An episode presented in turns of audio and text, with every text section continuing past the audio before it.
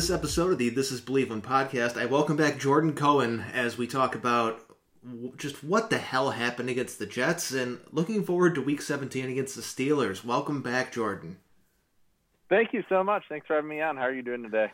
Doing pretty good. Uh, you know, a lot of stuff to talk about. We're going to, you know, talk about just what happened with the Jets and looking forward to um, some relatively I guess, breaking news in regards to who they're going to be facing on Sunday. yeah, yeah, this is a fun one. Yeah, so let's start with um, the the Jets game. Uh, from I guess your perspective, besides the obvious of of players not being there for various reasons, uh, what went wrong? I it's funny because usually when I come on this podcast, we talk about how either Baker's not as good as people think he is, or Baker's bad, or mm-hmm. or whatever. It's funny because Baker actually took blame for this game, and I I really don't think Baker played all that badly. I mean, I think they were asking him to do the impossible. I think it was a terrible game plan, and I think asking a quarterback who clearly is he, if you can get him an open receiver, Baker is great mm-hmm. asking him to receivers open. I, I, mean, again, he actually did not do a terrible job, um, but but that was never going to work. Yeah, I mean, let's be honest here. Uh, I'm pretty sure the average fan had no idea who he was throwing to. That wasn't uh, a tight end or a running back on Sunday. Uh, I barely knew who the hell Ja'Marcus Bradley was. Um, but I, I mean, he was throwing to nobodies. Uh, they talked about it before before the game started and when the game was going on. They did an impromptu walkthrough in a parking garage the morning of the game. So mm-hmm. so yep. uh, the having I guess having to throw the ball that much of when it, it's just it was not a great game plan and I understand that the game plan was thought up when everyone was supposed to be available Okay. And this is something that we actually message back and forth against. But even with a, a healthy receiving group, I don't think passing the ball that much was going to be a great idea to begin with. No, and I, I mean it's fun. So Jake Trotter, I think, had this tweet that the Browns never ran into a box with more defenders than blockers, mm-hmm. uh, which uh, first off doesn't fit what they've done all season part of that may be because like we had two third string offensive linemen in there, mm-hmm. which I mean is fair. But even if the idea going in was our offensive line's not going to be good enough to create running lanes, we're going to need to pass more, then like there was three or four plays where they did these basically dump off passes to Chubb that got Chubb into space. I mean, they were ostensibly running plays, yeah. right? It's like, why don't you do that more? Make that your running game. Just these dump off like have Chubb run left, up the middle, or right, mm-hmm. and he'll get a more likely a linebacker or safety on him who he'll truck and he'll gain seven yards. And it was working. And they also had these two plays. One of them was almost caught by Harrison Bryant, like where Bryant and Njoku, who, I mean, for all intents and purposes, this was a Njoku game. Like mm-hmm. this was the game where Njoku could play a receiver and should have been able to do what everybody says Njoku can do, which he can't. But I mean, it, it wasn't even like really used, which to me, I, it feels like either a they had a game plan going in and they did not deviate from it when they found out about the COVID stuff, or b they basically found out about the COVID stuff, figured especially on that first drive the Jets were going to stack the box and the Jets have a terrible pass defense, and they were going to try to win passing anyways. And again, like if that was the game plan, that's fine. But then come up with a better way to get the ball to people that can get you those ostensible running plays as pass plays. Yeah, uh, yeah. I'm just, I'm sitting here just, you know, thinking about like how heavy or pass heavy they were for the entire game, and it's just, I get it that the Jets were gonna take away their running game, but they came out throwing. It wasn't like they tried to establish the run, failed right. to do it, and right. went to passing. Is you know the the next thing was they found themselves down uh, as much as they did. It was they didn't even try.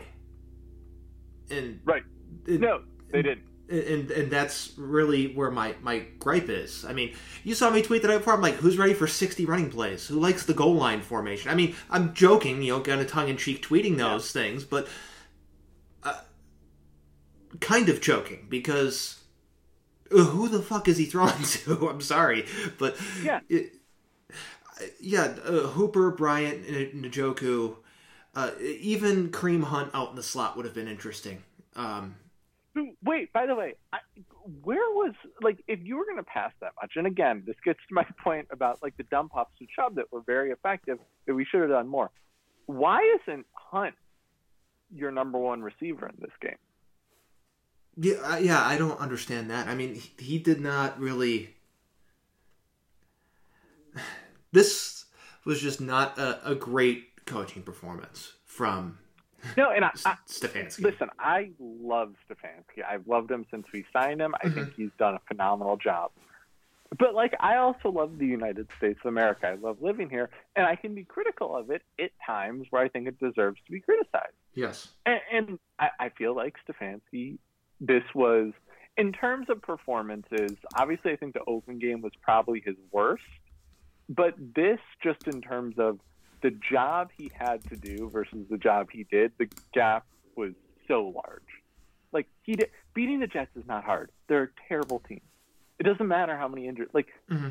he went in with a bad game plan. I mean, that's it. Like he had a bad game plan, and they struggled to adjust, or they didn't try to adjust. Although I think they did a little bit, but they just couldn't do it. Yeah, and I, I know that again, this goes without saying. Down receivers, down two linemen, down two linebackers. They, I mean, a lot of guys were missing. That's that's fair, but you have to make those adjustments. I mean, I saw people.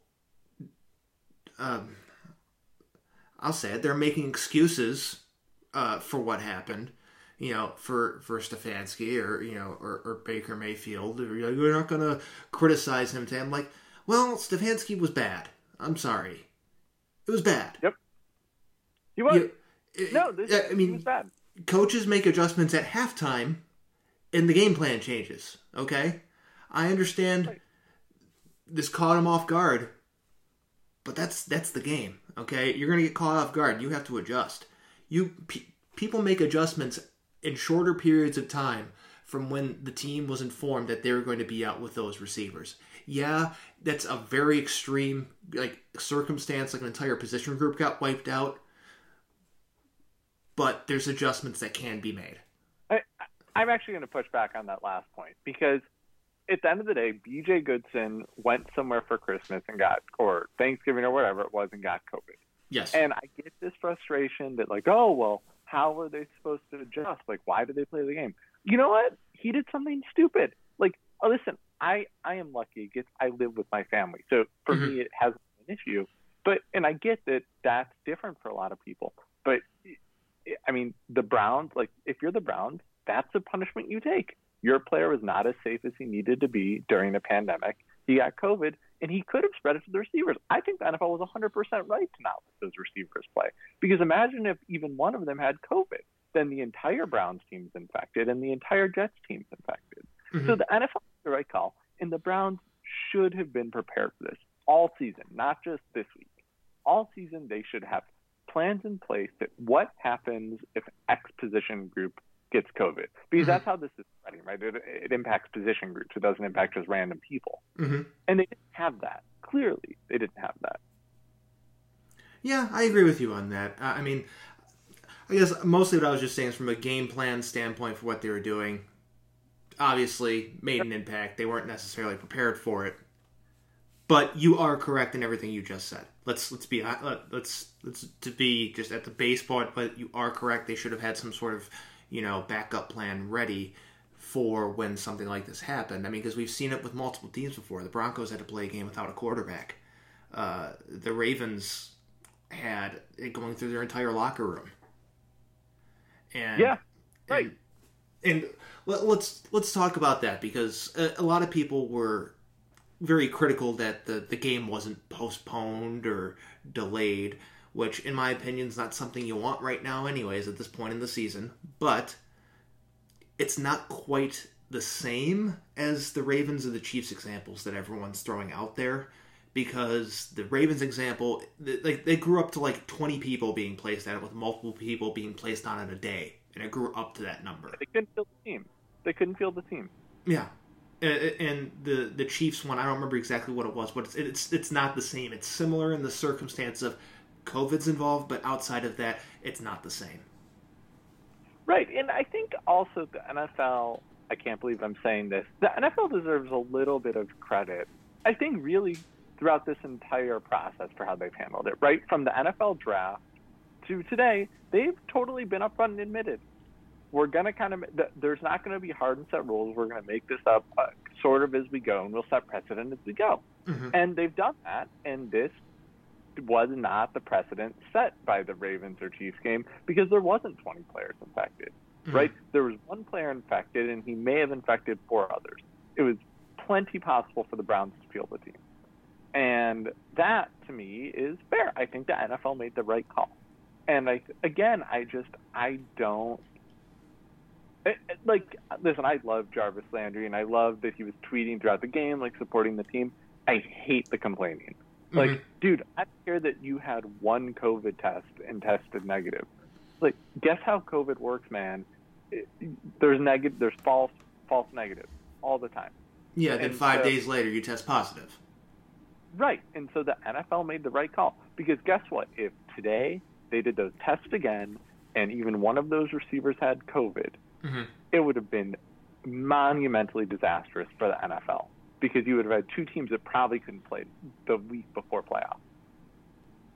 Yeah, that'd be a, a huge problem, and that would have some sort of impact on the Browns and their prospective playoff chances. Uh, right. But back to what happened during the game, and uh, moving on from the the COVID thing, uh, the COVID situation if there's one thing I would say that we really learned is that when the I, I think we had an idea of it leading up to this game, but I think if anything, this game reinforced that is that the the Browns are a team that can't play left-handed when they're forced to do something that they're not comfortable with.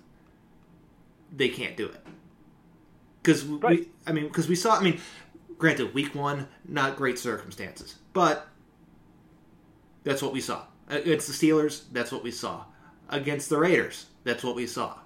You know what I mean? Yep. It when they're forced to do something they're not comfortable doing, they can't do it. Well, and the criticism of Stefanski last year, and I think again this year, and I think it's the one criticism that really is fair, because I think everything else, like yeah, some of this play calling's been ad during parts of games, but overall, he's been a really good play caller. Mm-hmm. And yes, we need like let teams figure the Browns out, and then let's see what happens next year. I agree. Yeah. But I, the one real criticism we can make of Stefanski is that he, for whatever reason, and there's a lot of possible reasons, right? The Browns didn't really have a preseason. Maybe that's why. Mm-hmm. Vikings, it was his first year. Maybe that's why.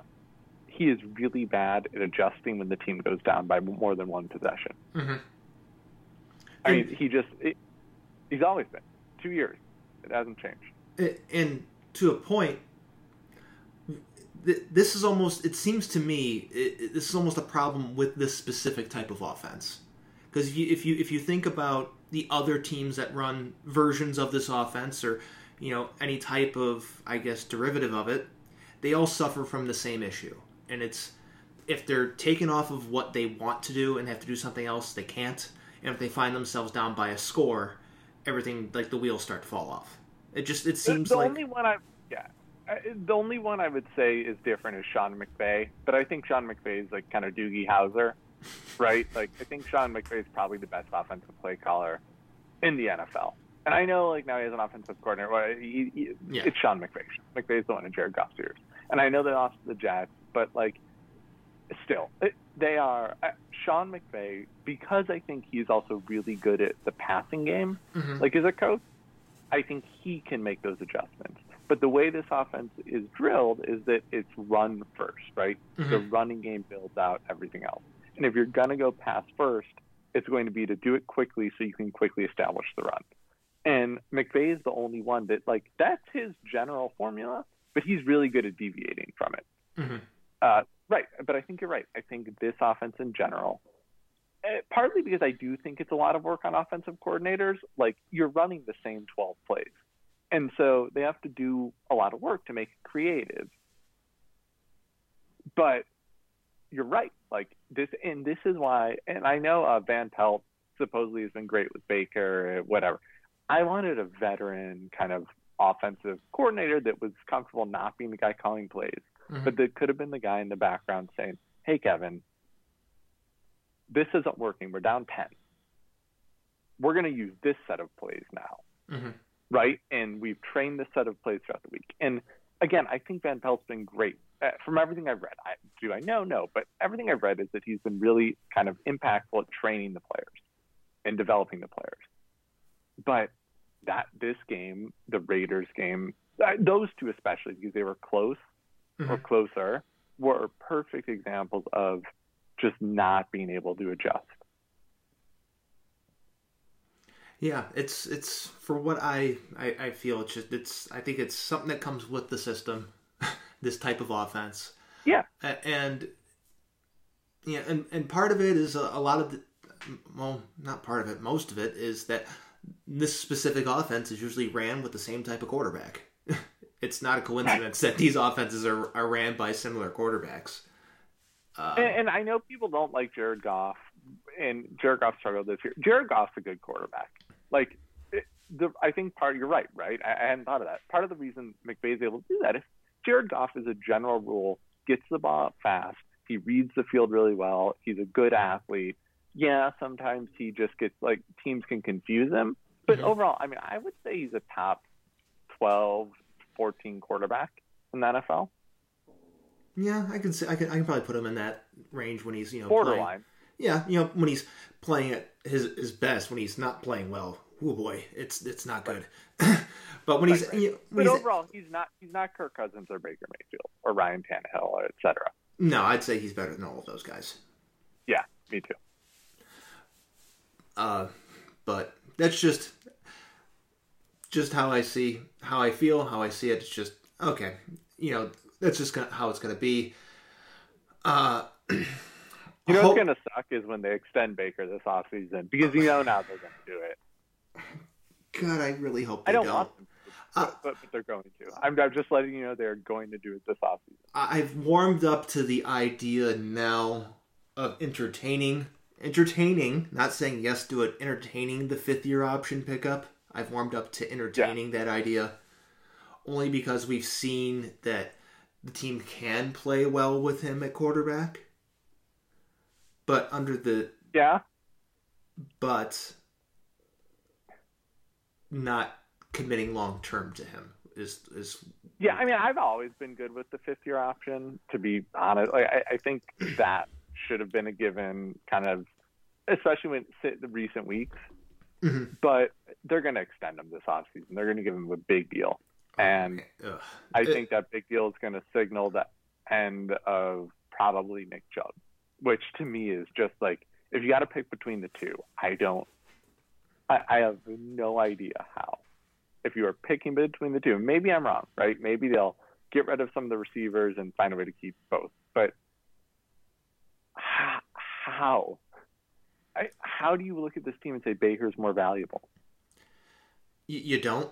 Um, you, you don't. Um, now, it's not something. It would be my that my favorite idea, but if they did a a shorter term contract for Baker Mayfield, which gives them the ability to get out of it if he, you know, reverts back playing poorly, like extremely poorly, and there's a way to get out of it, I wouldn't hate it. I wouldn't say yes, let's do that, but I wouldn't. I'd be like, okay, they they saw something that they think they can build on. They want to, you know, make sure he's happy and all this other stuff. Okay, I get it. But uh, giving him some of these deals that you see these other quarterbacks getting, I mean, no way. They hand him anything resembling any of the quarterback deals we saw this past off season. Uh, yeah, I actually think they're going to have to act fast because the Bills rightfully are going to give Josh Allen a mega deal. And if Josh Allen signs that deal before they extend Baker, Baker's going to be able to ask. Now they shouldn't give it, but he will be able to ask for a lot more. So I think like the Browns, if they've decided they're going to extend Baker and give him kind of like that, as you were saying, like the Derek Carr almost contract or the even the Blake Bortles one, where it's kind of like, listen, we've seen promise from you. Here's a deal that's going to make you very wealthy. We're not going to give you a long term offer. Like I, I would be okay with that, right? I think you're mm-hmm. right. Like it opens the door, right? It, it gives you flexibility, but they got to do it quickly. I mean, if the, the if you know the Bills give Josh Allen a big deal, I mean, the, the way I see it is that I don't feel that it should, not that it will, that it won't, that it, I don't feel that it should impact any sort of contract negotiations about Baker Mayfield because Josh Allen's been head and shoulders clearly better than Baker Mayfield. It, we're, you know, we're talking apples and oranges at this point between the two quarterbacks. Yeah, yeah. Josh Allen's going to be an elite quarterback for a lot of years and I am so glad I was on that train from day one. Um, you can uh, uh, you can ask our uh, our mutual friend Ashwin about that. Uh, the, when the Bills drafted him, he's like, "Sell me on Josh Allen," and I typed him out a paragraph and sent it to him. Listen, Josh Allen was always a guy that was going to take time to develop, right? Everybody knew that, mm-hmm. it, it, and I mean, PFF just is really bad at evaluating. I, so I, let me rephrase that. I think PFF is really good at evaluating like mid-round quarterbacks, right? They're really good at telling you if a quarterback can be a backup in the league for a long time.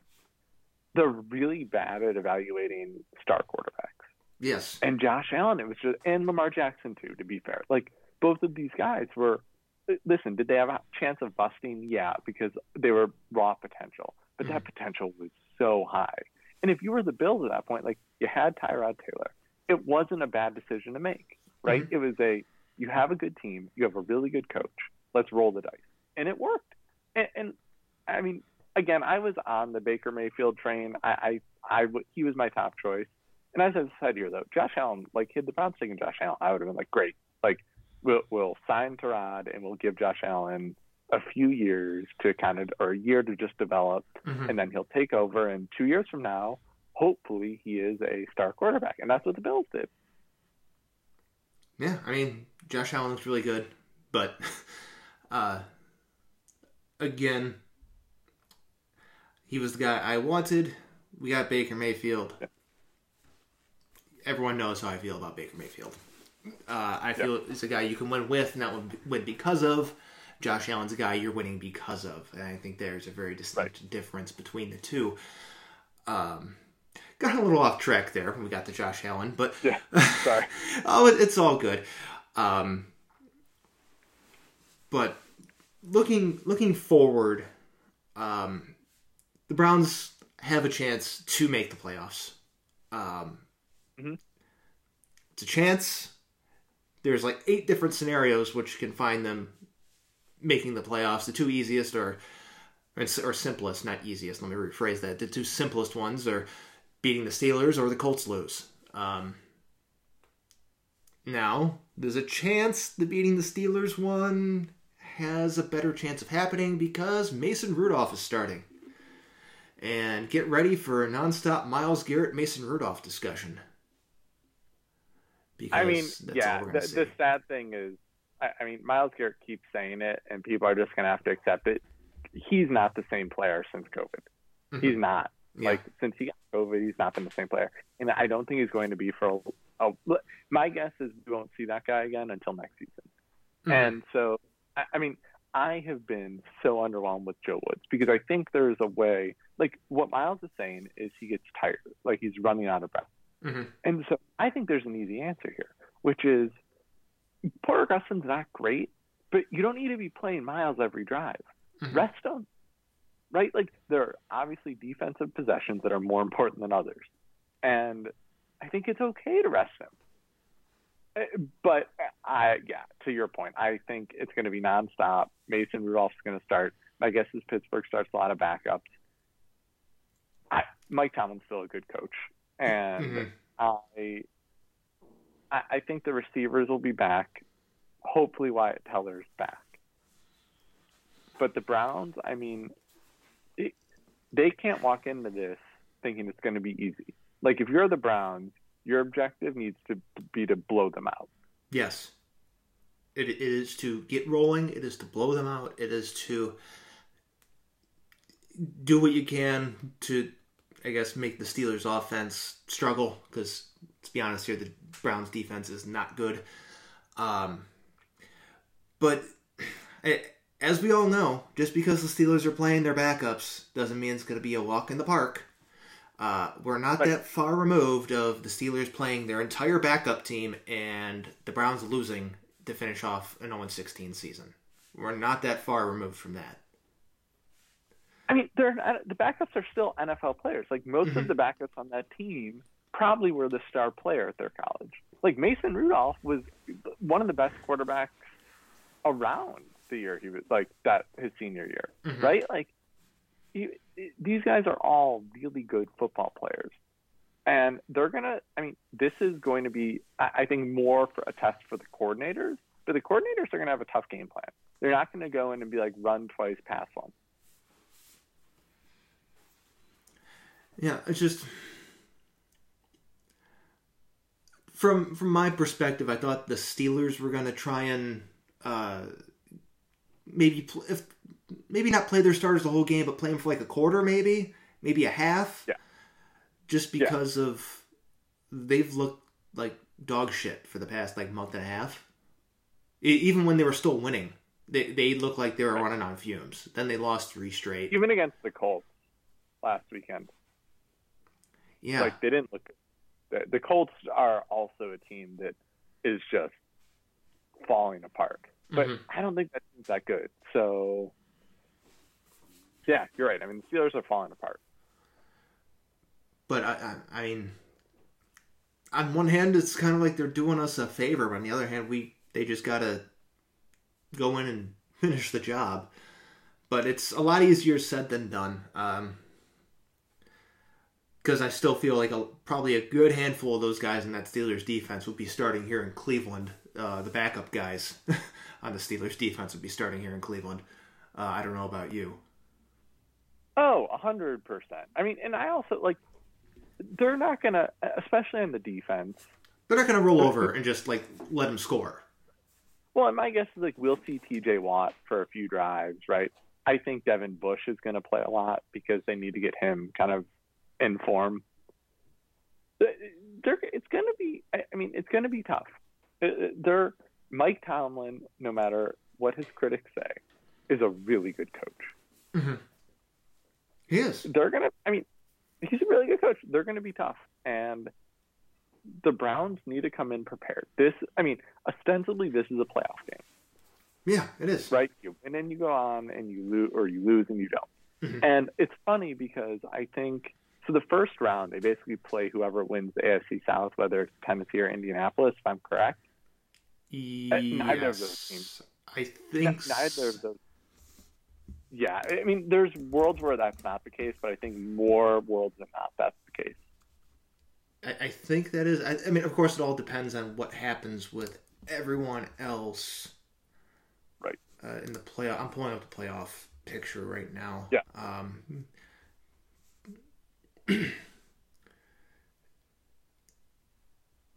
yeah. So, see, they're the seventh seed right now. So as of now, they'd be they playing. Play they'd be playing Buffalo. Yeah, that's going to be a bad. Like I think. So I guess my view of it is any of the AFC South teams and any of the AFC North teams, I, I actually think the Browns can beat, which is interesting because I think the more playoff experience this team gets, the better. But I think Bills and Kansas City are just going to smack us. Mm-hmm. I agree. I, I really don't want to face. I, although part of me does want to face Kansas City just so these guys can realize how far away they are, uh, because Kansas City will beat us by 30 points, even if we play a great game. That, that there is no way in hell uh, they Kansas City could rest Pat Mahomes against our defense. I mean, the Kansas City could run like Wildcat and you know the triple option and the you know the single wing and and, and run that, that yeah. and run circles around the the Browns defense outside of well I guess now uh, you know because Myles Garrett's not himself but you know normal Myles Garrett outside of him everyone else. Right and like I I was so mad about this. I know Woods ran a lot more man to man last weekend Mm-hmm. Why isn't Ward on James or Crowder? What's his name? Uh, the receiver. Jamison Crowder. Yeah, Jamison Crowder, who was killing us. Like he was clearly the number one target. If you are going to play man, which I think they should be playing more of, Ward needs to just be on whoever that number one target is the whole game. Mm-hmm. And they had him like playing man, but on one side of the field. So just like, okay, we'll just like shift our receivers around. I mean, what is what is your read on Joe Woods? I, I know it's not a, a, great set of circumstances uh, this year. You know, um, the talent on the defensive side of the ball is obviously not up to the same level as that on the offensive side of the ball. So I understand there are challenges, and that guys have gotten hurt. Yeah, he hasn't adapted, right? I, the one thing I think we all can say, Kevin Stefanski's not great in game yet, mm-hmm.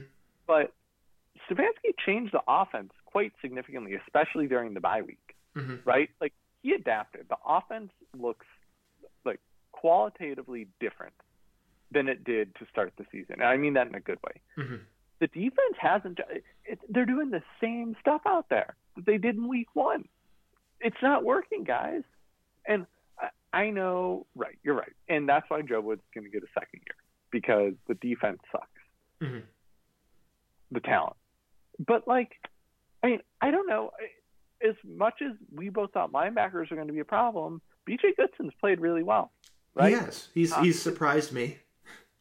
Yeah, I mean, as much as we thought defensive line has been a problem, Sheldon Richardson, Myles Garrett, and Olivier Vernon have all looked pretty good. Mm-hmm. And so I know they had. I mean, you're trotting Sendejo out there every play. Like I, I get that's a limitation, mm-hmm but then then stop running zone coverage. Right? Yeah. Don't rely on Sendejo to have to make a read. It, it, every, every week, I, am just like, uh, okay, who's Sendejo going to allow a big play to this week? Who's their fast guy? and even last week, when they were in man most of the time, Sendejo was still zoning out as a free safety, right? Mm-hmm. Like they were in mainly man. It was cover one a lot and some cover two, but Sendejo still was in zone, and like like this guy can't read his zone. So if if you're gonna have zone defense, then and you want your deep safety to be reading the play, you can't have it be Sendejo. I mean, and I also the team, the defense. I, I'm sorry, if I have to see Mack Wilson celebrating after a tackle on second one more time, I'm going to lose it. Like as far as I'm concerned, Sendejo at least is like a team guy. Like I think Sendejo, his heart's in the right place. I think he works hard. I think mm-hmm. both the physical limitations and he's just not great at reading the field are what limits him.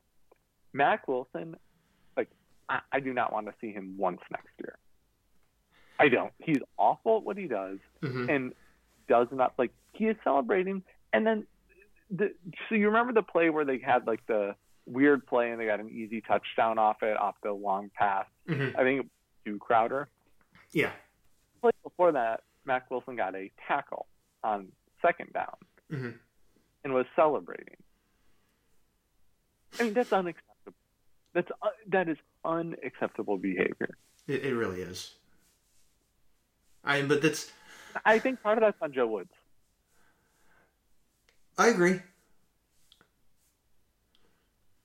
And I, I, I think he's uh, allowing it to happen. Uh, as the old saying goes, you're either teaching it or allowing it to happen. I think he's allowing it to happen, uh, which I'm not a fan of. I mean, because let's be honest here, we all know what Mack Wilson is. Mack Wilson isn't good. I mean, at least Sione Takitaki, who I also don't think is good, but like Sione Takitaki has shown, like on rundowns or against screens, also mm-hmm. he's actually a decent player. Like I actually see there's some utility for Sione Takitaki. I think it's mainly a special teams guy, but like I, he doesn't bother me. Yeah, like a special teams, rotational linebacker, sub linebacker, fine. Yeah, I don't know what Mack Wilson offers. I mean, everybody's like, oh, he's good in coverage. No, he's not. Mack Wilson bites on play action literally every time. So he's not good in coverage. I don't buy it. BJ Goodson's good in coverage for a linebacker. Mm-hmm. Mack Wilson not.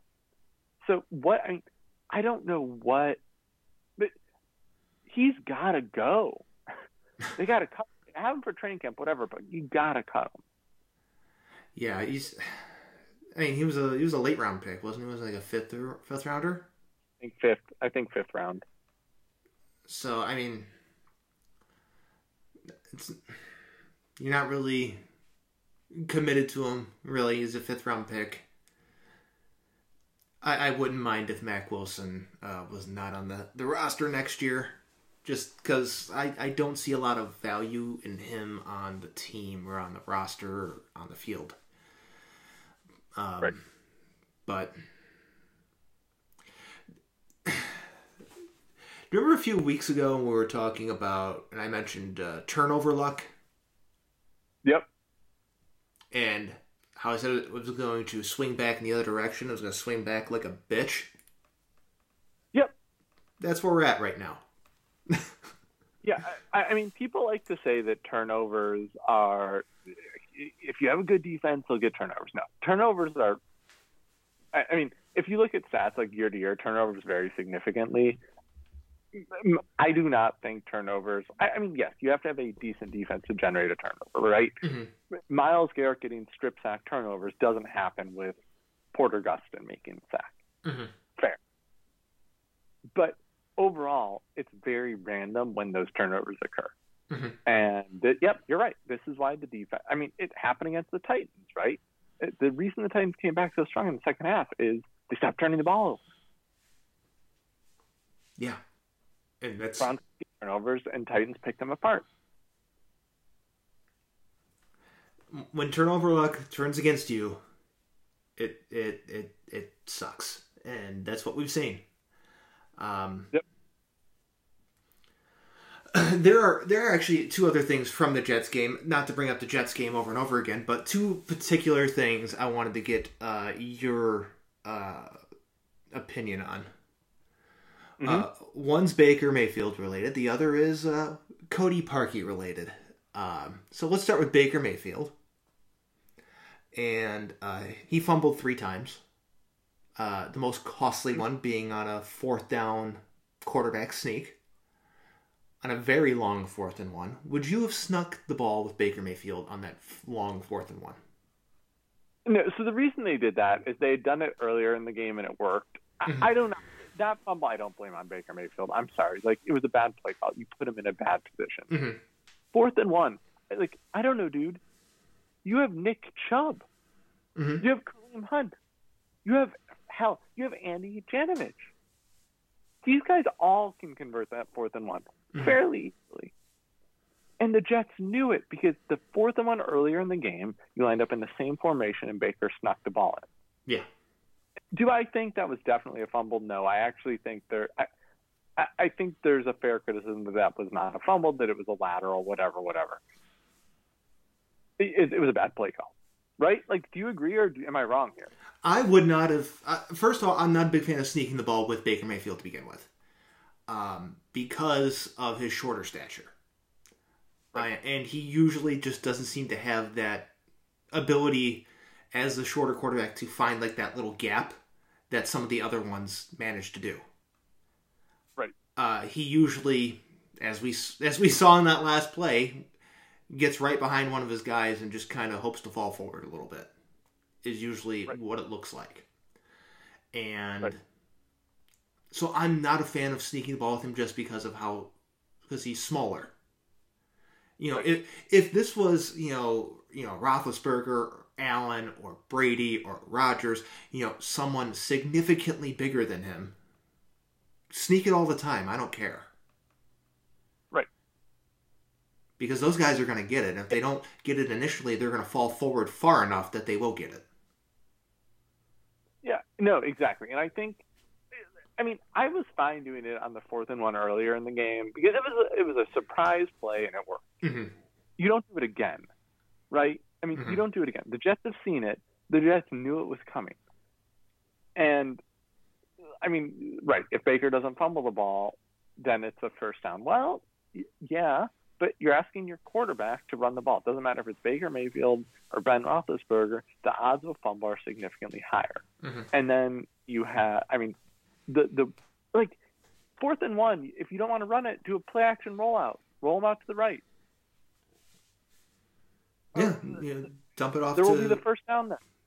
I mean, he he will be able to either you know dump it off to one of the tight ends, or if he has running lanes, run it himself. Yeah. Which no, I mean, there were a few times he could have done that on Sunday and he didn't. And I was just like, "What are you doing?" Yeah, I mean, I, I don't know what the game plan was. I I really don't think Baker played that badly on Sunday. I, I mean, there were questionable decisions he made, obviously, but I think overall, like he was in a really bad position, and we were asking him to be the guy the whole game, and that's not Baker Mayfield. You can't do that. And I listen. He came out after the game and took full responsibility. He it was not even just like a we need to be better. It was I failed the team, which to his credit, like good. I think he's wrong. Like, I get why he feels that way. I think he's wrong. I think Stefanski failed the team. I think there are plenty of players that had terrible games that failed mm-hmm. the team. I do not think Baker Mayfield failed the team. Not on Sunday. He has earlier this season, but not on Sunday.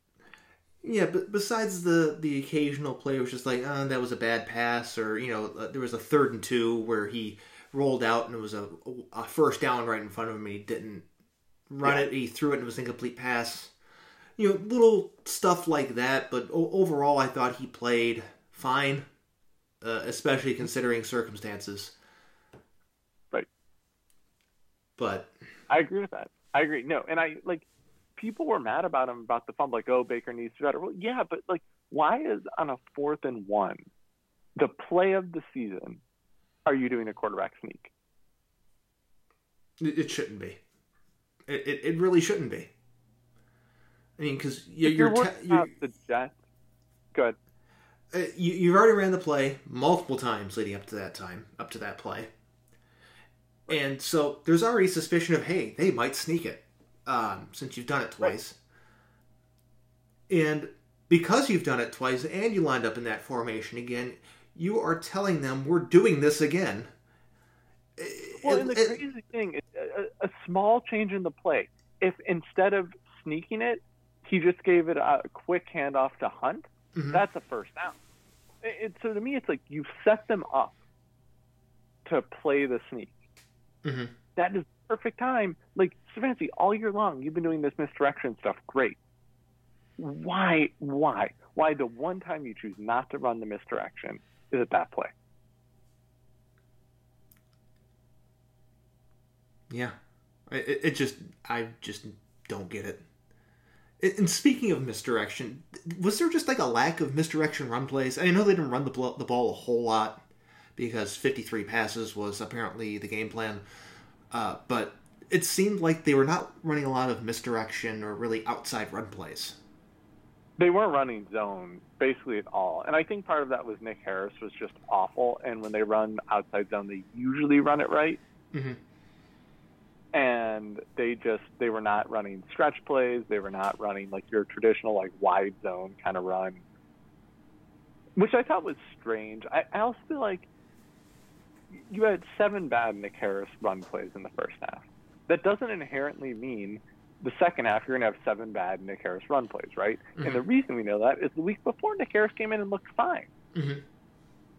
And so I think there was very reactionary kind of play calling, which again is very unusual, and I think it backfired. I again, I think there was an even if Nick Harris was just going to be terrible all game long, and you couldn't run well, then do again give it to Hunt or Chubb on short passes. Mm-hmm. Get them out in the space. You, you're not going to tackle either of them in space, not on the first touch, and let them go. Use that as your run game. I, I just I don't get it. Yeah, it's just it, it seems like there was a a half-hearted commitment to the run in that game. Um, it yeah. was we're gonna try it, but as soon as it as soon as we get stopped, we're not gonna do it again, and that's just seemed like what it was. Um, yep. Now moving on to uh, the topic of the week, Cody Parkey. what do you make of Cody Parkey? Cody Parkey is what we knew him to be. Overall, Cody Parkey is a really good place kicker, and he is a average to below average field goal kicker. Not because he has like a weak leg, he doesn't. It's that he just makes every once in a while he misses an extra point. Right? He'll mm-hmm. hit the 58 yard field goal and then miss the extra point. Mm-hmm. And it's that inconsistency that makes it. And I mean, I get what Stefanski was trying to do because odds are you're not going to find another kicker right now. I mean, yeah. yeah, there's obviously some available, but like, where are you going to go for? I, I do think Stefanski, and I think we'll see this in the Pittsburgh game. I think he's going to be much more likely to go for two, or go for on fourth and one or fourth and two rather than kicking the field goal, going for it. And he's done that all season. Mm-hmm. They're going to have to find a kicker, and I pray to God they don't draft one. There's so many. The good ones are always undrafted free agents, so or veterans. So I, you're gonna have to stick with Cody Parkey. I hope to God he was just saying that he trusts him and doesn't actually. Yeah, I, I mean the the comment. I have a ton of confidence in Cody Parkey. Uh, listen, I understand that you're not going to just be Hue Jackson and throw him under the bus here. Right. But saying a ton of confidence is different, is a, a little overboard, maybe. Yeah, he could yeah, say, you know, I have confidence in Cody Parkey, or you know, Cody Parkey is our kicker, or you know, right. Co- Cody Parkey's been here since week two. We have plans to keep him for the remainder of the season. But a ton of confidence makes you just it, it, it it's different, in my opinion. It, it is, and I, I I don't actually believe he has a ton of confidence in Cody Parkey. I, mean, I think no why? why? right, I, and nobody nobody has a ton of confidence in Cody Parkey. I, I agree. It was probably he went a little overboard, and it may have muted the effect a little bit. Like if you're Cody Parkey, like oh he he does not have a ton of confidence in me. If he did, I would have kicked a 62 yard field goal, not the punter. Yeah. Right. And and so I, I, I get that, and I think you're correct. I just, I listen. At the end of the day, the Browns are not going to win on a field goal in any game. Like they, they don't have that ability. No, and, they, and they also their special teams are just genu- genuinely awful. Mm-hmm. And so I think that, I mean, there have been times where Cody Parkey's kicked it and has made the field goal where the field goal almost got blocked because the the special teams unit just like folded. And so, I mean, he's made decent. Cody Parkey's going to get another job in the NFL after this season because he is like that guy you bring in in week two or week three when your first kicker sucks that you cut. You bring in Cody Parkey, and he gives you more or less average performances considering where he kicks the field goals. Mm-hmm. But he cannot be a guy for a serious playoff team. No, I would rather have a guy that is average at place kicks, but can hit consistently field goals from 40 yards or closer. Like, but doesn't miss those. Like I don't care if the kicker's doing the kickoffs. Have the punter do the kickoffs. Give me a guy that kicks the ball between the uprights. That's all I care about. Right. Right. Right. Exactly. And, and for and for a while, that's what we had here in Cleveland, where Phil Dawson wasn't doing kickoffs. Right. Phil Dawson was. I mean, that's what I, it's actually funny. I was thinking, could the Scottish Hammer be a field goal kicker? Because uh, yeah, he missed the field goal this week, mm-hmm. but like the form that was perfect. Mm-hmm. I mean, why like why not give it a shot? I mean, give it some consideration if Cody Parkey uh, one misses his uh, makes it four straight games with a missed extra point because currently he's on three uh, that he's missed an extra point in, uh, or he doinks another field goal. The the dude just hits uprights all the time. Yeah. The, yep. the year year the double doink, he doinked six field goals. Yeah, no, I mean it is. Again, I think he like everything I've read about him is he's a good kid. Mm-hmm. I think he does his again. He is basically average overall. He is a below average between the uprights kicker, and you need better than that. I don't buy like there are kickers that are just like incredible year in and year out. I mean, even Phil Dawson had bad baddish years, but I believe there are tiers, and you need a better than below average extra point kicker. And I think really think that's where, where Cody Parkey is is that below average extra point range. You know, yep. uh, field goals he's still kind of in that below average thing, you know, yeah. tier, but. Ugh just yeah, Cody Parkey no, is frustrating. like I wasn't excited about him being uh, promoted to the active roster to begin with, uh, because one, we've already experienced life with Cody Parkey before, and it was not memorable. Uh, since then, it was the disastrous season with the Bears. So we, we all know what Cody Parkey is. We knew this would happen.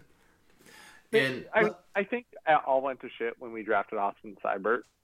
because who was the kicker before Seibert? We signed him mid-season. He was actually pretty good. Uh, the, the, out of FAU, I think. See, Browns kickers Seibert. Uh, Zane Gonzalez was a kicker. Uh, uh, Zane Gonzalez we traded. He was good though. I, I mean, I, will look it up, but um, yeah, I think that it is just a kind of a weird. It's just it's unfortunate. I I'm worried that it will end up costing us at some point, but you have to imagine that that eventually the Browns like move on, you know, and find somebody new. I mean, they're, they're gonna they're, they're, gonna have to. I mean, because yeah, Let's see, because Seibert was the kicker last year. I'm, I pulled up the stats. Uh, yeah. Greg Joseph. Yeah, Greg Joseph. He was fine. I, I mean, I, I don't. I think he missed once, like for half a year. He was fine, and they kept Seibert, who I mean, I, I don't. John Dorsey. This was John Dorsey, right? He can draft like he can identify top tier talent very well. Mm-hmm. But with John Dorsey, you don't get these average guys, right? You don't get like a fourth round pick that is a spot starter for four years and then leaves. It's a good pick, right? John Dorsey doesn't draft those. John Dorsey guys are either major hits or major misses. And Seibert was just like, again, he, he was really athletic, which is why Dorsey drafted him. He was not a good kicker in college. He, he would have gone undrafted. Let's and see. so I just hope they don't do that. Joseph made 17 of 20 field goals, 25 of 29 extra points. Okay, so he wasn't great. And I believe yeah. he lost the kicking competition to Seibert the following year. He did. He did. He did. He did. I mean, yeah. So we need to find. I mean, you just got to find a kicker that makes extra points in field or makes extra points at a 95 ish percent clip, and then that makes field goals at an 85 ish percent clip for, around the 50 yards and closer to the 90, 95, 40 yards and closer. That's what they need to find. I agree. I mean, they're they're. I mean, we we all knew that this point was going to happen, right? When, when yeah. it comes to the Browns yeah. kickers, we all knew that this was going to happen, and it, it's funny because uh, uh, Big Cat on Pardon My Take said a week ago, you, you cannot keep Cody Parkey. He's going to fuck you in the face. Yep. a week ago, that he, of course, you know, he he doinks the field goal. The Browns lose, and he's just like, "I tried to tell you." right. And right. So, right. Yeah. It's just funny because I mean, again, he's a Bears fan, so he's very well the Cody Parkey experience as well but it's just funny seeing that play out in real time because I remember listening to that episode and I'm being like, I know, I know it's coming. I know it's coming. It's just when is it going to happen? My, I mean, and honestly, at the end of the day, that made kick wouldn't have saved us this weekend. Mm-mm, mm-mm. But, but at the same time, eventually, in a big game, it is going to cost you. And you got to hope that big game's not against Pittsburgh. I really think, even if the Browns lose in the first round of the playoffs, I think making the playoffs is a franchise-changing moment right? Because it shows we listen, we had an easy schedule, but we did it. We mm-hmm. overperformed expectations, and even if they lose against Pittsburgh, they overperformed expectations. Yes, but especially if they beat Pittsburgh and make the playoffs, they clearly overperformed expectations, and it shows they can do it. And I think that changes a lot for a lot of guys on this team. Mm-hmm. I think if they don't make the playoffs, I, I do not think they're going to make the playoffs next season. Uh, the schedule is going to be tougher. I think teams will adjust a little bit, mm-hmm. and I think they're still going to have Baker. And so I, I they may put together a seven and nine, eight and eight season, but I don't think they'll make the playoffs. But still, making it once puts you in a position like the Rams are in this year. And I know the Rams were much better yes. that year they went to the Super Bowl. But they didn't lose guys they wanted to keep because those guys realized, hey, we can do this on this team. And it gave them flexibility. Yeah, they lost money on the Gurley signing, but because they had a good roster, because they were able to keep people, it, it I mean, it gave them that flexibility. And I really think making the playoffs, because no matter what, I don't think they're making it next season. That's why this season I think is so important. Yeah, next season's going to be a little bit more difficult playing harder opponents, uh, possibly a more difficult uh, opponent uh, schedule wise because they finished second or third. I don't think they can finish second in the division anymore, though. No. I think if Baltimore loses, win it. If Baltimore loses, yeah, that's true. Baltimore has right. to lose, but I don't think they're going to lose. Um, so there's a chance they could finish second if if the Browns win and Baltimore loses, but I think they're locked into that third place for those two opponents, which any well, given year could be bad. If the Browns beat the Steelers, though, they're st- the Browns are still second, right? Well, if if the if the Browns beat the Steelers, I think the because the the Ravens are ahead of them currently in the playoff standings, I believe. Okay, okay, okay, that makes sense. Okay, yeah. So, I mean, either way, like it's been a good year. I honestly, I mean, I complain a lot.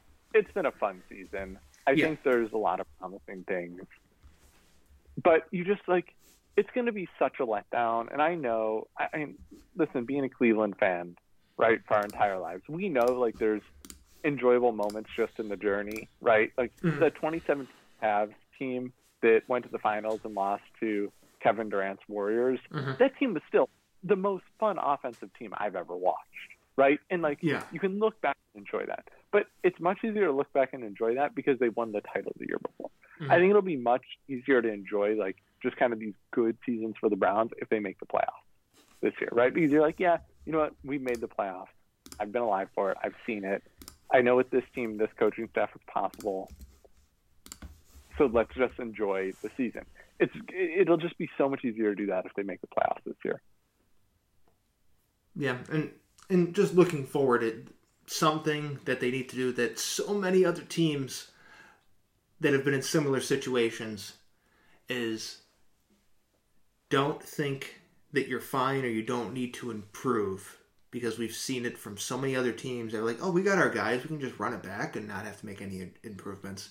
It's about making those in improvements to take that next step. It's in every sport. I agree. Right? Teams get content and mm-hmm. then they mess up, right? And yeah, no, in every sport. And I mean, the good news is I don't feel I, I feel like Berry's undoing maybe that he becomes overactive, like we do too much stuff. hmm uh, but I don't. I mean, just given like what happened this summer, where like basically changed the entire defense which so you had no consistency. It, that, I think that's my worry. But I don't think they'll get complacent. But you're right. They make the playoffs. Maybe that changes, right? Maybe they say, well, we'll progress. I'll have another year in the fancy system, and they'll be even better. Mm-hmm. Yeah, maybe, maybe, maybe not. The Chiefs last year were not necessarily better than the Chiefs the year before, right? They, a, yeah. they they were better in some ways, but large parts of that were the trades they made that offseason. Mm-hmm. And so the Browns have to follow that. And you know the the one area that they need to make improvements on is the defense. Yep. Definitely defense. So they, I mean, the secondary especially. Secondary, definitely secondary. I mean, uh, yeah. Wouldn't hate a linebacker addition, but definitely secondary. no, no. They need to, they need to add a linebacker. I also think they need to re-sign BJ Goodson. I mean, BJ Goodson has done everything you've asked him this season. Mm-hmm. Uh, he deserves a spot. It's like the Christian Kirksey stuff, right? Mm-hmm. Goodson deserves a spot. And so Goodson, resign Goodson, add another linebacker, probably via free agency, just because those are generally more consistent year to year. And then you got to find a, I mean, especially a free safety, a deep safety. And, uh, listen, Delpit, I love Delpit coming out of the draft. I think he's a really, you can ask Delpit to be the free safety on a team that wants to go to the playoffs. Mm-hmm. Like he's going to be a rookie next year. I mean, I know it's not, but he's a rookie, right? I mean, he's a rookie next year. Yeah. You're going to need somebody who probably off that first contract, not good enough to get a second, but still a solid player. That's the type of guy you need to sign. And they, they don't have a choice. Yeah. I mean, they, they really don't. I mean, a, another year of Sendejo is people will riot. Um, to be right. honest, uh, and what what they've gotten out of some of the other guys on the one year deals has been nothing remarkable. Uh, the only one is B.J. Goodson. Yeah, because Carl Harris Joseph is. I hate Karl Joseph. Man, he's not I, I'm like the only person. I hate Karl Joseph. I was excited for him, but he makes. I, yeah, he makes some good tackles, right? Like congratulations. Mm-hmm. The dumb mistakes he makes. I, I get now Harrison's hurt. I don't understand how Karl Joseph was starting games over Harrison. Harrison's not great, but he's not bad out there. He's not a negative player. Like he does what you ask of him, mm-hmm. and he has some games that are really good. I, but Karl Joseph's been terrible. That defensive tackle they signed from Cincinnati hasn't played, obviously. Yeah. The the cornerback uh, Kevin Johnson has been. I mean, everybody was worried about injuries with him. The problem hasn't been injuries. He's just not. He's not good. remarkable. I mean, Terrance Mitchell's better, and everybody's like, "Oh, well, this is Terrance Mitchell's last season. It better not be." Like, you got to resign Terrance Mitchell because Terrance Mitchell, he's not good, but he at least does a job for you and is a backup cornerback. And mm-hmm. they're gonna they. I actually I would put money on this now. The first Browns pick, they draft a cornerback because I don't think they're going to trust Greedy. I think they're going to draft somebody in the first round that's a cornerback. I don't trust Greedy. Right. No, nobody should trust Greedy. Um, Greedy was also not good last year. Like everybody's like, oh, well, when Greedy comes back, yeah, really? Like, I mean, really? He was a pretty bad cornerback for us last year. Yeah, he had good. He, he wasn't good. Right. And so I'm kind of just like, yeah, maybe, but we need another cornerback. So I mean, if and they need. I mean, I actually think they should just re-sign Olivier Vernon. He's been good this year. oh man, that's good. The, the debate uh, that just keeps on going. What do the Browns do with Olivier Vernon? I, he's it, not going to get a huge contract. Like you will get not. him for the paid this year, and I don't know. I mean, you're you're never going to be able to afford two Myles Garrett. Mm-hmm. Right, and if you yeah. try, you're going to end up with Jadeveon Clowney because teams that have a Myles Garrett resign Myles Garrett. Mm-hmm. So you're not going to get another one unless somebody like what happened with Khalil Mack a few years ago becomes available. That's mm-hmm. not going to happen. And is a, I mean Olivier Vernon's better than Clowney by far, and I can't think of anybody available that's going to give you more than Vernon gives you. I can look at the upcoming free agent defensive ends. Yeah, I mean, I just but, overall, like, corner, cornerback's going to be the easiest position for them, for them to draft who can contribute from day one. Yeah, um, Olivier Vernon uh, has had a much better year than I think everybody thought he was going to, uh, especially considering yeah. everybody wanted to just straight up cut him uh, going into the year. You and I were. I remember you and I were like, "This makes no sense, right? Like you got to get like Vernon is better than Clowney." I remember both of us were saying that. Mm-hmm. And guess what? Vernon is better than Clowney. Crazy by far. Like I didn't even realize how much it was, but like Clowney's been in every situation and just sucks. Like he's not going to generate sacks. He doesn't. He's not a good run defender. I mean, he's good, but he's not great. Vernon's better. So Vern, I mean, Vernon's just better. Vernon just wasn't taken number one overall. Yeah, he wasn't taken number one overall, and he's had uh, some injury issues in his career. Okay. Yeah. So, sure. you know, so that's not helping him really. Right. But let's see, 2021 free agents for defensive end: Leonard Williams, Jadeveon Clowney, Justin Houston, Yannick Ngakoue, Ryan Kerrigan. And after that, it starts yeah. to drop off. So. Yeah, I mean, I guess if you can get one of those on a reasonable, not Clowney, but not, the other ones, yeah. if you can get on a re- on a reasonable deal, then fine. I just don't think you're going to. I think Kerrigan's going to get paid a boatload. Mm-hmm. I think Leonard Williams is going to get paid a boatload. So I don't really know which one of those guys you're getting on a deal that's going to be better value than what you'll pay Vernon. Yeah, you, are not. you're really not. and so, uh, yeah. I, I, can't wait for that to be the topic of the off season. What do they do with Olivier Vernon? Oh, don't pay him. Yeah, he stinks. He gets hurt all the time. Listen, they should at some point in this draft draft a defensive end.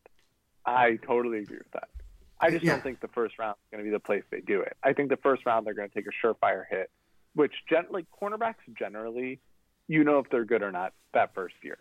Yeah, it's very rare, rare to have like a year like Greedy's where it was kind of like he's probably not going to be good, but you never know. Like that's rare, mm-hmm. especially with first. I know Greedy wasn't, but first round cornerbacks. That's very rare. Mm-hmm. And so I think that they will draft a cornerback. I think they will sign a free safety. And I think they will at some point draft a defensive end. They got to draft linebackers, and they have safety depth. I would be okay if they drafted a safety later on, but like I think cornerback and linebacker, you need to improve. Yeah, uh, also, you know, what do they do in the, the middle of the defensive line, too? Because it seems like there could be some changes coming along that group. Yeah, I think Ogunjobi's done as a Brown. Um, I don't think the kid they drafted has been good enough yet to to start really take over that spot. Yeah, I mean he's been good in spots. Don't get me wrong, he's a great pass rusher, but I don't I actually think he's as good of a pass rusher as Ogunjobi is. I just don't know if he does the other stuff as well. So I'd be worried about that. Maybe the guy they signed from the Bengals oh, comes oh, yeah. in, and that's. I keep forgetting he's on the roster just because he opted out before the season. Right. And so every time I'm like, oh yeah, they got to do this. Like, oh yeah, they have this guy under contract. yeah. So maybe that's the route they go, but I, I think yeah, drafting another defensive lineman makes sense, like a defensive tackle, especially as Richardson's going to be a free agent next off or not 2021 but 2022 off season, mm-hmm. and you're not going to re-sign him. He's going to be at the latter half of his career, yeah. so you're going to need a defensive tackle to come in and replace him. So yeah, I think that makes sense. Like they, if they used every pick on defense, I wouldn't complain. No, I wouldn't either because uh, I'd like a backup guard. That that would be the only other position I would consider taking. Like Nick Harris is going to be a backup center, maybe at some point a starting center, but I think that's it. Yeah, uh, you know, an offensive lineman. Give me an offensive lineman. Yeah.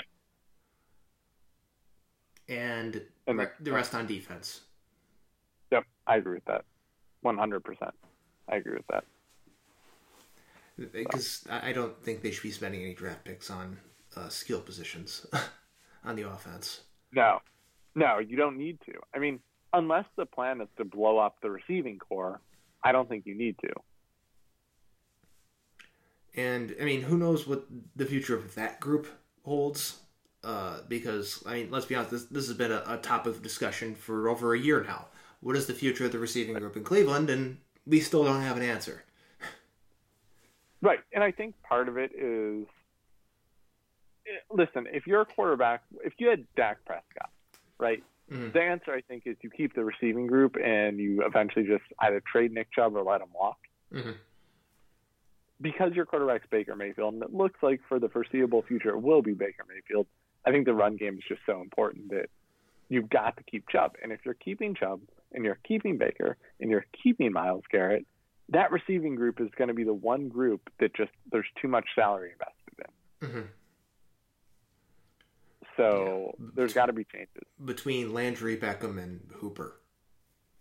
Right, right. I actually think Hooper will if Bryant continues to look this good, I know he hasn't had a lot of catches recently. I know he had the bad fumble, but Bryant, like some of the stuff he's doing out there on offense is incredible. Mm-hmm.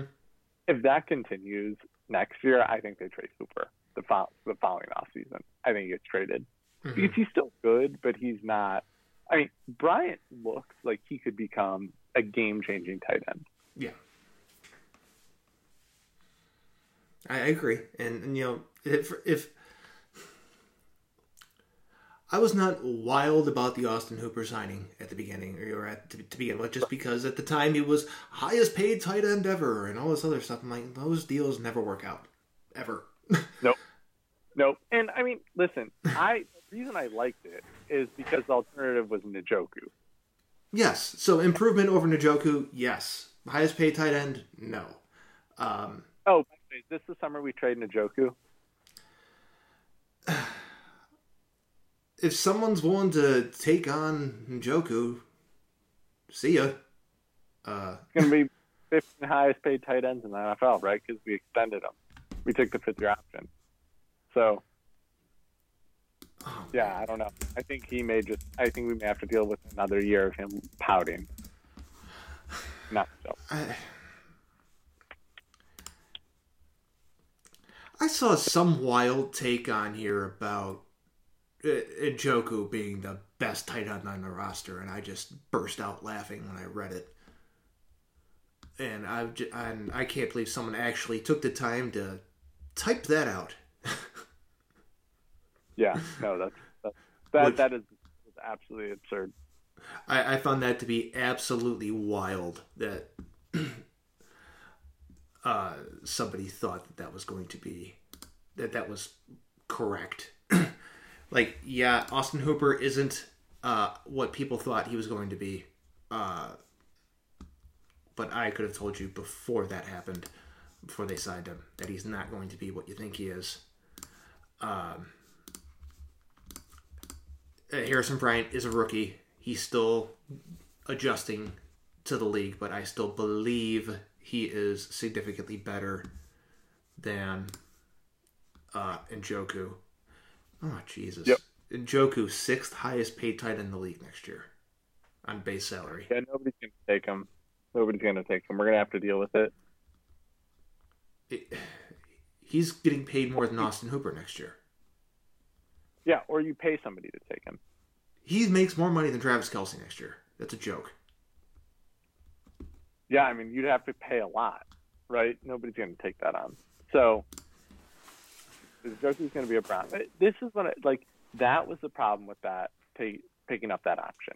Mm-hmm. Always, and I think it's less of a problem if you do it with Baker, just because it seems like there are no other alternatives at this point. But like with Njoku, that was always a problem. You already had alternatives on the roster. You want to get traded, then like fine, we're not going to pick up your option. But yeah. they they picked it up, and that one that one never made sense to me. And guess what? They're going to have to sign Chubb this summer. Like Chubb's going to be a free.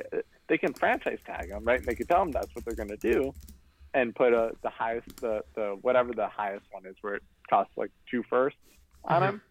but he's going to want a long term deal. And this is going to be the summer you do it without having to deal with locker room issues. So that Njoku contract is going to be a problem. Yeah, 17 catches, 200 yards, two touchdowns in 12 games for Mr. Njoku. Uh, it's going to mean you're going to need to backload all of the contracts you signed this summer, which is like the opposite of what you want. Yeah.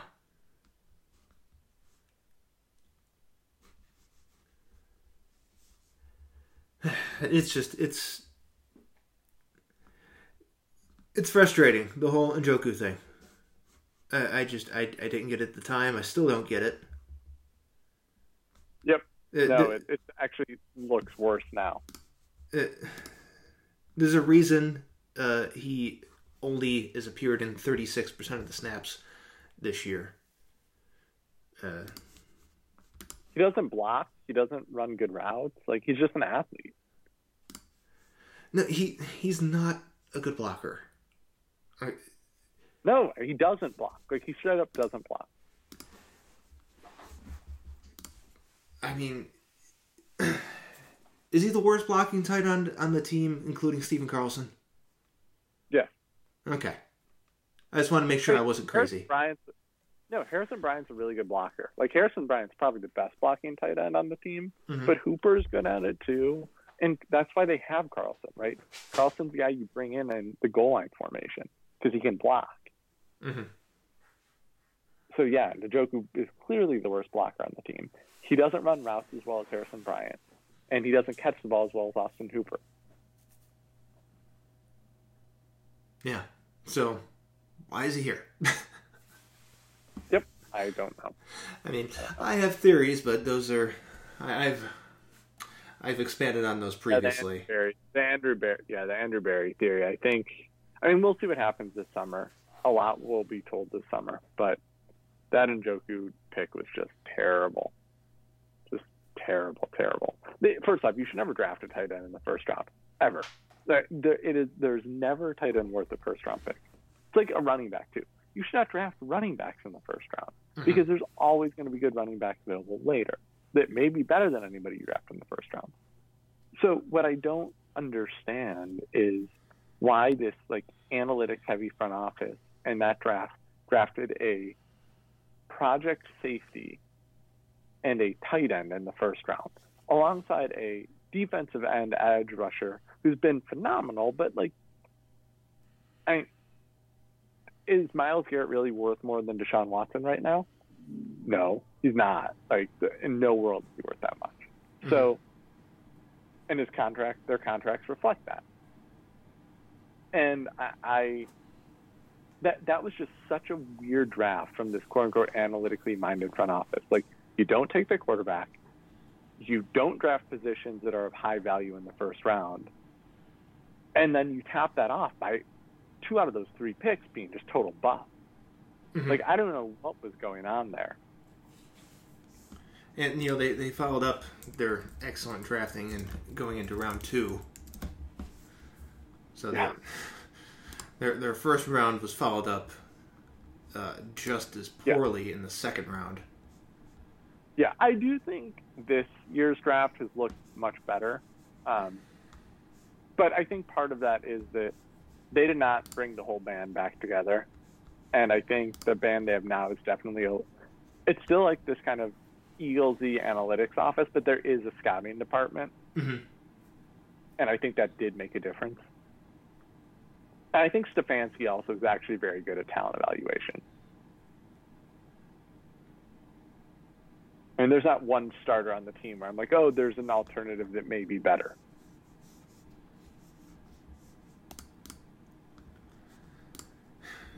yeah, I mean, looking at their draft this year, pulling up their draft this year, you know, uh, we don't know what Delpit is. Um, yeah, I mean, Delpit's really the only question mark for the most part. Harrison Bryant's been good. Nick Harris. For backup, Nick Harris has been fine. Like, yeah. Th- th- a weird situation, but for backup, like he's been fine. He was fine the week before. Mhm. Uh, I think Jed Wills has been really good. I mean, Jed Wills has looked better than basically every other lineman outside of um the guy Wirfs, who's been incredible. But Wirfs Yeah. has Tom Brady. So I, I Jed Wills has been fine. I has been good. I, I think Harrison Bryant was a, the best pick. The uh, defensive tackle, I always forget his name. I really Jordan the Elliott, the Jordan Elliott, Jacob Jordan- Phillips picks, I was not high on. Uh, but they're they're, not- actually fine. I mean, yeah, uh, they're they're thir- they're typical third round picks so far. You know, Yeah, uh, granted. Like rookie years, but they're not standout players that you're seeing. uh, You know, from a couple other players on this roster and other players in the league. Right. I think the way I would put it is that Harrison Bryant was a triple that may be actually a home run, hmm and everybody else were. I think Jed Wills maybe like a double, but everybody else were base hit, and Jed Wills maybe a base hit too. Like tenth overall, you get best lineman on the board. I, I think that to a certain degree that's a base hit. Like you're expected to do that, hmm which is fine. Right now, maybe Jed Wills becomes Joe Thomas, and then that's a home run. But I think right now it's a base hit. And listen, I it would be great if Browns drafts from here on out were all base hit. hmm I would be good with that. Because we've seen plenty where they've all been strikeouts. Yep, exactly. or, or, you know, Exactly. or comebackers to the pitcher, or, or, or bunts that Right. uh, go foul for strike three. Uh, Yeah, yeah. Who was the defensive track tackle they drafted? You're like uh, the Hawaii. He was Hawaiian, I think. Played for like two years, and then they let him go. uh, It was Sash's first pick. is that Danny Shelton? Yeah, Danny Shelton. Oh, that was that one was. I'm not. I don't remember a pick that bad ever. That that was arguably the worst Browns first round pick of my lifetime. Okay. Pause. Um, first of all, uh, Johnny. Yeah, and Justin Gilbert also worse yeah, that's fair. than Fair, fair. than Danny Shelton. But uh, the other first round pick that they made that that draft was significantly worse than Danny Shelton. That was Cameron Erving. Oh God, I forgot about that. Yeah. Yeah, you know what was funny? Cam Erving started, I think, for the Chiefs two years ago in their playoff run. I, I and it, it, there was him and there was an uh, well Mitchell Schwartz, but there was another uh, lineman that was on the Chiefs last year. I don't remember who it was. Um, and it was Mitchell Schwartz, I still don't understand not re-signing. That one to me is just so prototypical Sashi Brown. It was. uh, it was not good. Uh, let's let's put it there. If you ever want to get uh, his brother Geoff Schwartz going on Twitter, ask him about it. Um, Austin Schwartz is a really good follow. He's Uh, really good. He's really interesting to read. Yeah, Austin Reiter. If you remember uh, that backup center, Oh my God. Yeah, also yeah. was a starter for the 2019 Kansas City Chiefs. So there was three former Browns linemen on that Chiefs team that started last year: Cameron Erving, Wow. Austin Reiter, Mitchell Schwartz. Wow. Yeah, I mean Cam Erving they cut. Uh, Cam Erving was terrible, but Mitchell Schwartz. I mean, when Chiefs run the ball, they run it to the right. Period. Yeah, Uh, not signing Mitchell Schwartz was a huge mistake. Okay. Uh, no one was sad when Cam- Cameron Erving was let go. Uh, I don't think anyone noticed that Austin Reiter left. Um, because he was a backup lineman. But yeah, uh, Mitchell Schwartz should never have left town. Uh, additionally, Alex Mack should never have left town. But th- that's that's where we are. Uh, is there any other draft picks that could rival those um that were that bad? Weeden, maybe. Yeah, maybe. I got the logic behind that pick though. Like, you needed to get a quarterback somehow, and it was a weird draft. Weeden had a giant arm. Like his arm strength was unreal, and you knew he was pretty much bad at everything else. But to me, it was a little bit like uh, poor man's Josh Allen type pick, where there was at least potential there. And the idea was like, you're going to be bad anyways. You might as well be bad and try to get this guy to be good. If I remember correctly, who they actually wanted to draft was taken off the board before their selection, and Weeden ended up being a panic selection. Yeah, yeah, that is exactly what happened. The worst pick actually was the running. What Trent? Um, who was the running back they drafted? Richardson. Trent Richardson. Trent Trent Richardson. That was that is up there with the worst round first round picks of all time. He was good as a he was good as a rookie. he was a good goal line back. That's about uh, it. He, he, didn't. He was good at getting touchdowns. I, like a fullback. I remember um, there was there was some friction when Jim Brown came out and publicly said that Trent Richardson wasn't good, and people were like, "What are you talking about?" Uh, well, Jim Brown was right. Um, actually is pretty good at talent evaluation. I know people don't want to believe it, but like, dude played in the NFL was arguably the greatest running back of all time, and then has been watching the NFL every year since.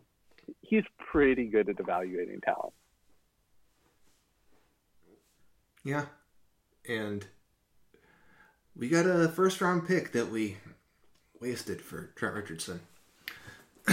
Thanks, Ryan Grigson. Oh, they can tell that tell him that in person. Yeah, because he's on yeah. he's on the staff now. yep. Uh, yep. Yeah, man. Well, let's just hope we make the playoffs this weekend. Let's just hope for a win. Let's hope the Steelers rest some more starters besides just Roethlisberger. Uh, you know, yep. No Smith Schuster, uh, no Chase Claypool. Uh, Everybody's like, "Oh, well, we want to beat a good team, so like it shows we." Can. I don't care. Steelers could try out a whole. The Steelers could try out the same receivers we tried out last week. If it means we win, I don't care. yeah, I don't care. Just get in. I, I, I don't care about the quality of the win to get in. Just get in. Uh, get in. Right. I mean, uh, get the win. And if you want to play some mind games with yourself, just pretend that they're the Jets and that you lost to the Steelers the week before. Okay. Exactly. Yeah. just just get in. get, get the win, get in, and move along. Yep. Exactly.